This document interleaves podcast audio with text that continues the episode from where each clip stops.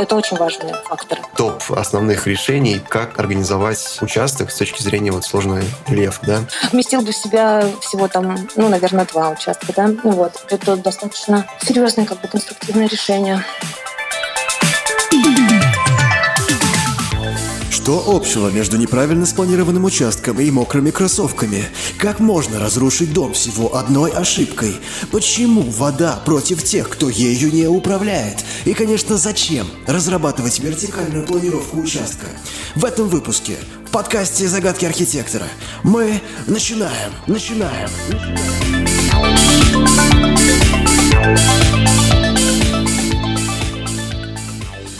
Итак, дорогие слушатели, приветствую вас на подкаст-канале «Загадки архитектора». И сегодня с нами эксперт в области генерального плана, связанный с посадкой зданий на сложном участке. Здравствуйте, меня зовут Оксана Заболоцкая. Я архитектор по генплану, ландшафтный архитектор, проектировщик. Работаю уже где-то около 20 лет в этой сфере. Ну, работаю только в этой профессии столько времени. В принципе, сталкивалась с разными объектами, в основном городские объекты. So now you're an aspiring landscape architect.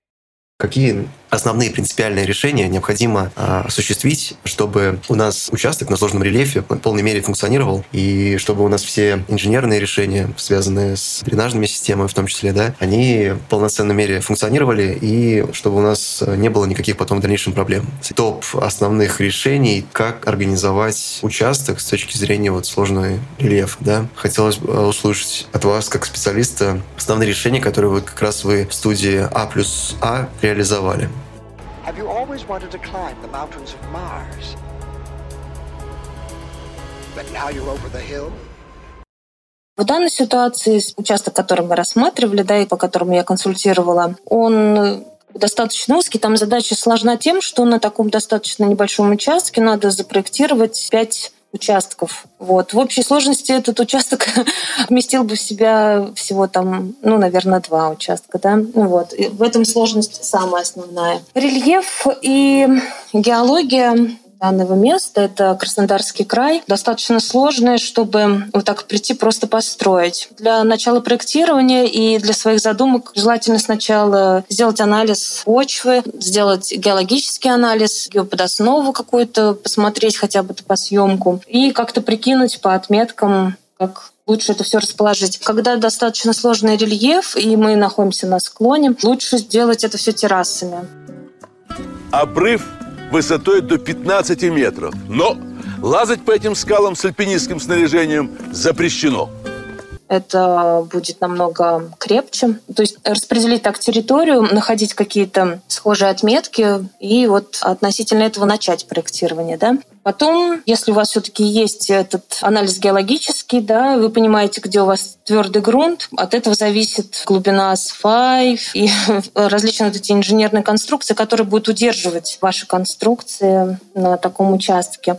Ну вот основные моменты, то есть это вот твердый грунт, да, на какой глубине он находится. Также нужно понимать, насколько подвижный грунт.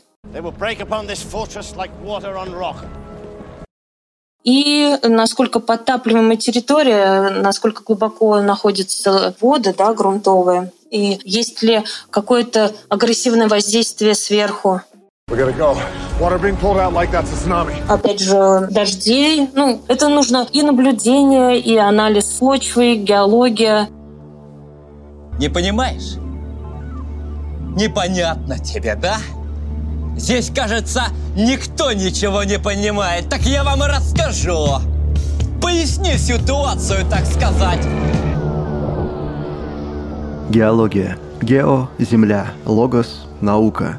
Геологическое исследование – это бурение скважин для определения состава почвы и подземных пород. Геологические исследования необходимы для определения несущей способности грунта. Важно узнать, что находится под землей, чтобы то, что будет построено на ней, не ушло под нее. Это очень важные факторы. Но перед бурением скважин убедитесь, что под вами не проходят инженерные сети, либо линии метрополитена. Оу. Подождите, что это? Ах, да. Это две сваи одновременно забивают в туннель линии метрополитена. Одна 18 марта 2006 года, а другая 22 января 2014. К счастью, обошлось без жертв. Проверяйте то, что находится под землей. Достаточно. Так, послушай меня, журналюга. Ты что там такое снимаешь, я не понял. Геодезия. Наука, изучающая поверхность Земли. Геодезисты определяют отметки рельефа и горизонтали. Геодезический план необходим для точных проектных работ. Если мы видим, что на площадке нет высоких деревьев, и в основном это, например, осоки, хвощ, еще какие-то низкие кустарники, скорее всего, территория подтапливается. I'm just то есть в сезон дождей, скорее всего, там вода застаивается. Потом можно посмотреть разломы в грунте. Если они также имеются, скорее всего, там какие-то ручьи. Вот эти все вещи нужно убирать или укреплять, или заводить в трубы, дополнительно устраивать дренажи, подпорные стенки.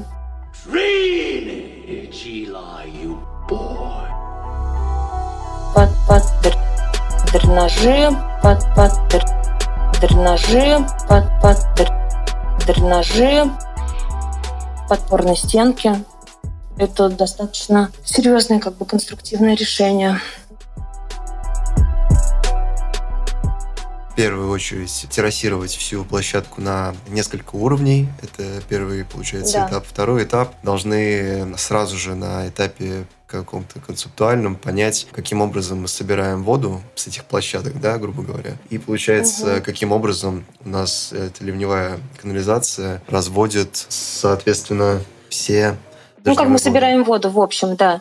То есть мы можем ее собрать как открытыми лотками, так Что касается внутри, самих конструктивных элементов, то есть получается, что нужно, допустим, закладывать вот эту величину профиля для, допустим, подпорной стенки, как ее, допустим, на предварительном концептуальном уровне рассчитать. То есть она же не может быть, например, абсолютно отвесной, да, то есть она должна быть под уклоном, или это зависит от конструктивных особенностей этого геологической конструкции такой, да? You're a stone wall, understood? Ну, и геология зависит, и вот у них там в этом крае, я имею в виду, это не в Москве, да, это у них там очень сыпучая как бы часть вот эта. Из-за этого нужно специальные какие-то сооружения, которые будут потом это улавливать. То есть нужны сооружения, которые предположительно могут задержать обвал. Основные требования к террасированию, в том числе и на участке с активным рельефом, можно найти в главе номер пять свода правил «Автомобильные дороги» если у вас есть рядом отвесная вот гора там или еще что-то. То есть как бы вам нужно какую-то техническую такую площадку, которая также и задерживает это все. Ну, то есть это вот надо все анализировать очень, прежде чем, например, начать какие-то свои там фантазии да, осуществлять на проекте. То есть это очень важно. Позволю я вам кое-что объясню. Вы хоть раз считали на прогрессирующее обрушение? Осваянный фундамент на просадочных грунтах в условиях сейсмики. А я считал, именно вот в таких местах. То есть в Москве, конечно, это проще намного. То есть там немножко нестандартный подход все-таки у этих стенок. Нагрузку снимать нужно, наверное, постепенно. Возможно, в некоторых местах это будет не одна стенка, а три, да, и все по месту. То есть общего такого совета сложно дать. Ну, расчеты имеются, есть литература там. А более подробную информацию по организации и видам подборных стен вы можете найти в главе номер 7 свода правил инженерной защиты территорий, зданий и сооружений от оползней и обвалов.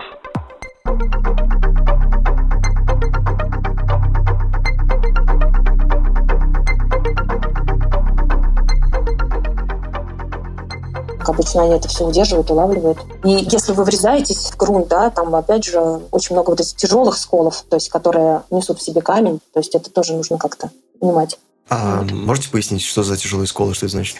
Нет, ну когда мы врезаемся в склон горы, да, то есть вы уже нарушаете ее какое-то само тело, Соответственно, там это не просто грунт будет обсыпаться вместе с тяжелыми какими-то элементами. Ну, это, опять же, я генпланист, понимаете, это все мои предположения в основном. А какие можете рекомендации дать вот, с точки зрения, допустим, вертикальной планировки, да, то есть проезды у нас, получается, они, как правило, на сложном рельефе организуются серпантином правильно? То есть вот в этой конфигурации можно дать какой-то общий совет, например, если это малый участок? У нас, получается, проезды, ну, как правило, да, мы организуем по диагонали на поднятие рельефа, да, то есть оно идет у нас не поперек рельефа, а как бы по диагонали вдоль. Может быть, какие-то еще есть решения, там, которые помогают минимальными средствами подойти к каждой из отметок, которые у нас смещаются в дома?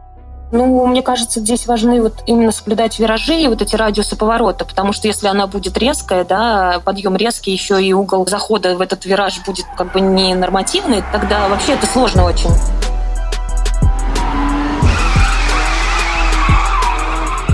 Это с одной стороны. Потом, мне кажется, нужно на дорогах еще, когда мы так едем резко вверх или резко вниз, поперечные какие-то предусматривать из покрытия, чтобы это было там не скользко, чтобы было за что зацепиться, если ты там съезжаешь или что-то. Ну, то есть вот потом какие-то остановочные площадки обязательно. Если ты долго по виражу едешь, обязательно должны быть карманы для остановок. Для пожарных машин, конечно, ширина важна, также повороты, да, это тоже надо об этом подумать. Ну, вот, э, я когда сам посмотрел на участок, у меня возникли сомнения по поводу того, что, может быть, действительно нет необходимости делать подъезд непосредственно к самому дому а пожарной техники. То есть, если это многоэтажное строительство, то у нас, соответственно, должен быть обеспечен подъезд mm-hmm. со всех сторон. А это если выше там 46 метров, то и должен быть широкий профиль 6-метровый, и отступ mm-hmm. там до 8 метров должен доходить. Но если у нас, допустим, это малоэтажное строительство, то, в принципе же, вроде как допустимо размещение просто вдоль вдоль пожарного проезда, вдоль линии, грубо говоря, всей застройки, да, и тушение происходит, грубо говоря, там раскатывают рукав. Флангом, да? Да, угу. и подходит уже непосредственно к очагу возгорания. Или все-таки, может быть, какие-то есть особенности с этим связаны, и действительно необходимо обязательно осуществлять подъезд к каждому дому прям впритык. Ну, по нормативам каждому дому вообще должен быть подъезд в этой ситуации, которую мы рассматриваем. Там на участке один дом вдалеке есть, да, который не вдоль дороги стоит, он за домами. И, возможно, там, ну, если на самом деле шланг дотягивается, ну, здесь-то проблема не в этом. Здесь в том, что вообще сможет ли заехать туда пожарная машина. То есть нужно обязательно иметь такой проезд, чтобы она хотя бы как можно ближе подъехала. Это надо учитывать обязательно. А так, на скидку можете сказать, какой максимальный должен быть проезд? Максимально вообще в промиллах там 60-90 говорят, но в Краснодарском крае, мне кажется, это невозможно соблюсти, там намного больше. То есть как бы в таких условиях там, я думаю, за 100 промилле заходит. Почему такой уклон стандарт? Потому что, например, машина остановится, она съезжает назад, да, ну вот мне кажется, кто был в Краснодарском крае в горах, там везде примерно такая ситуация. Ну, это как бы неизбежность, мне кажется, места. Там не соблюдены почти нигде эти уклоны, это невозможно. Ты будешь очень много работ производить тогда земельных.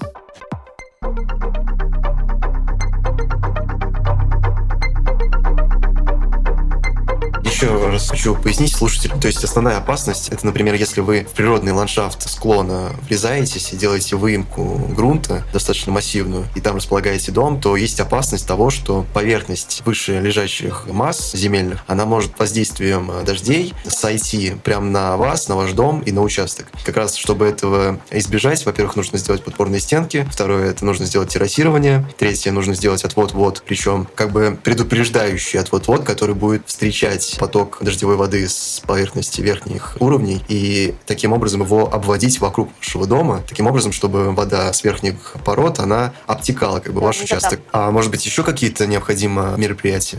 А еще, получается, под самим домом, под фундаментом должен быть какой-то дренажный уровень, дренажный слой? Или это не обязательно? Не обязательно. Еще вот часто делают очень э, технические крыши, вернее, не, не технические крыши, а вот кровля, на которой располагают. Эксплуатируемая кровля? Да, эксплуатируемая кровля, да. Вот э, именно, мне кажется, когда на склонах, да, у вас дома, и вот это все на вашу кровлю, то есть об этом нужно тоже думать. Не собрать воду с, с вышестоящих участков, да. Но это именно вот в Краснодарском крае у них проблема, у них там стоят вода в нижних домах собирают кровли именно верхние стоки. Это нужно ну, ты весь столько не соберешь, если у тебя все сочится ручьями сверху, это достаточно сложно. Но вот надо об этом думать, может быть, расположение домов нужно как-то размещать там. И это действительно проблема большая.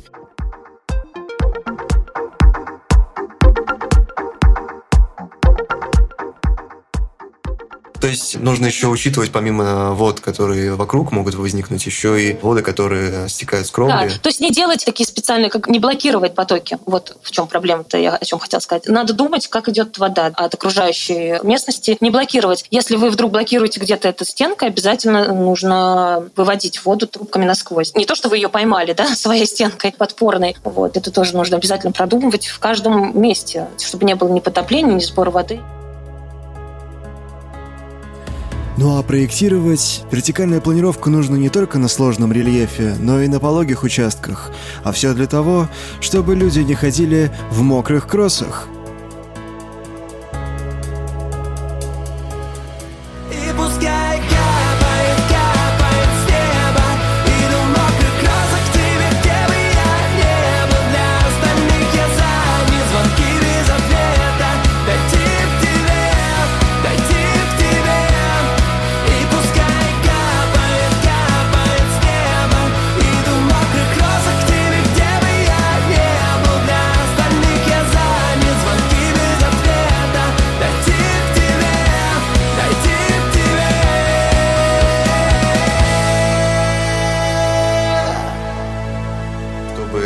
вода находила место обхода какого-то. Но и помимо того, то есть в основании этой подпорной стенки, как правило, нужно выкладывать там дренажный слой, чтобы если вода там скапливается, она естественным образом вытекала.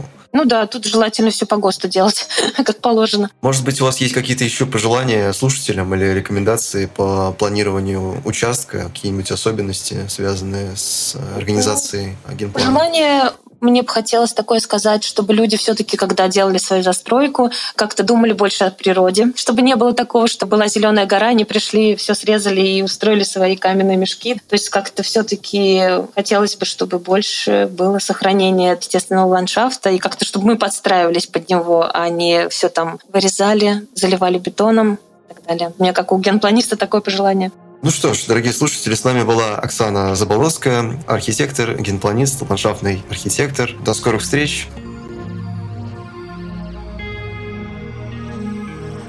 Подписывайтесь, делитесь с друзьями. Мы есть на подкасте Яндекс Музыки и других платформах. Также ищите нас в Инстаграме и ВКонтакте. Вы можете написать свои предложения по новым темам и оставить отзыв или даже заявку на участие в подкасте. Пишите на почту mosurbanblog собакагmail.com. Адрес указан в описании подкаста. С вами был я, ведущий программы архитектор-градостроитель Воронцов Владислав. До скорых встреч!